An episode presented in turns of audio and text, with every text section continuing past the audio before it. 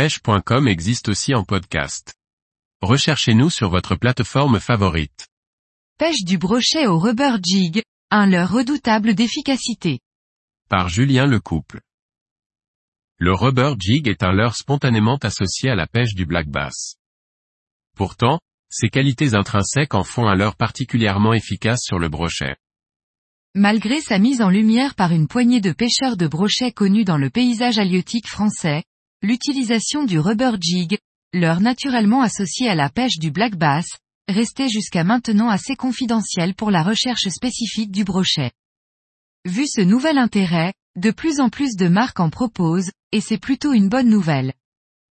C'est vrai qu'il y a des raisons de se poser la question de savoir pourquoi ce type de leurre n'est pas apparu plus tôt dans l'arsenal du pêcheur de brochet tant il est efficace sur cette espèce.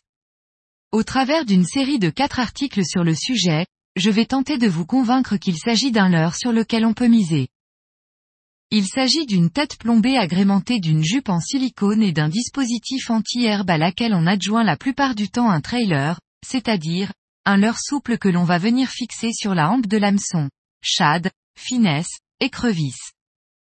Si la forme de la tête plombée aura une influence sur le comportement du binôme, rubber jig plus trailer, que la jupe en silicone apportera son lot de vibrations fines, c'est bien le dispositif anti-herbe qui donne toute sa dimension au rubber jig, faisant de ce dernier un véritable 4x4 capable de se faufiler dans les endroits les plus encombrés.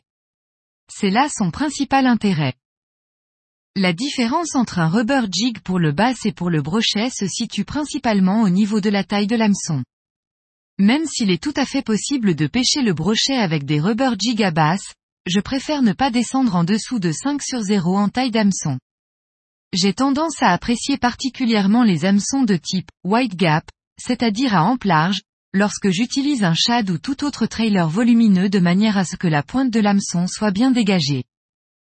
Vous l'avez compris, le rubber jig s'exprime pleinement dans les secteurs encombrés, l'idée étant de pouvoir aller solliciter nos amis à écailles dans des zones où ils n'ont pas l'habitude de voir évoluer des leurs, et en règle générale ce type d'approche réserve des attaques particulièrement agressives de la part des poissons. On utilisera en priorité le rubber jig pour les pêches de bordures encombrées de bois mort et de nénuphars notamment, mais on pourra également l'utiliser pour les pêches de pleine eau sur des structures, arbres immergés, amas rocheux.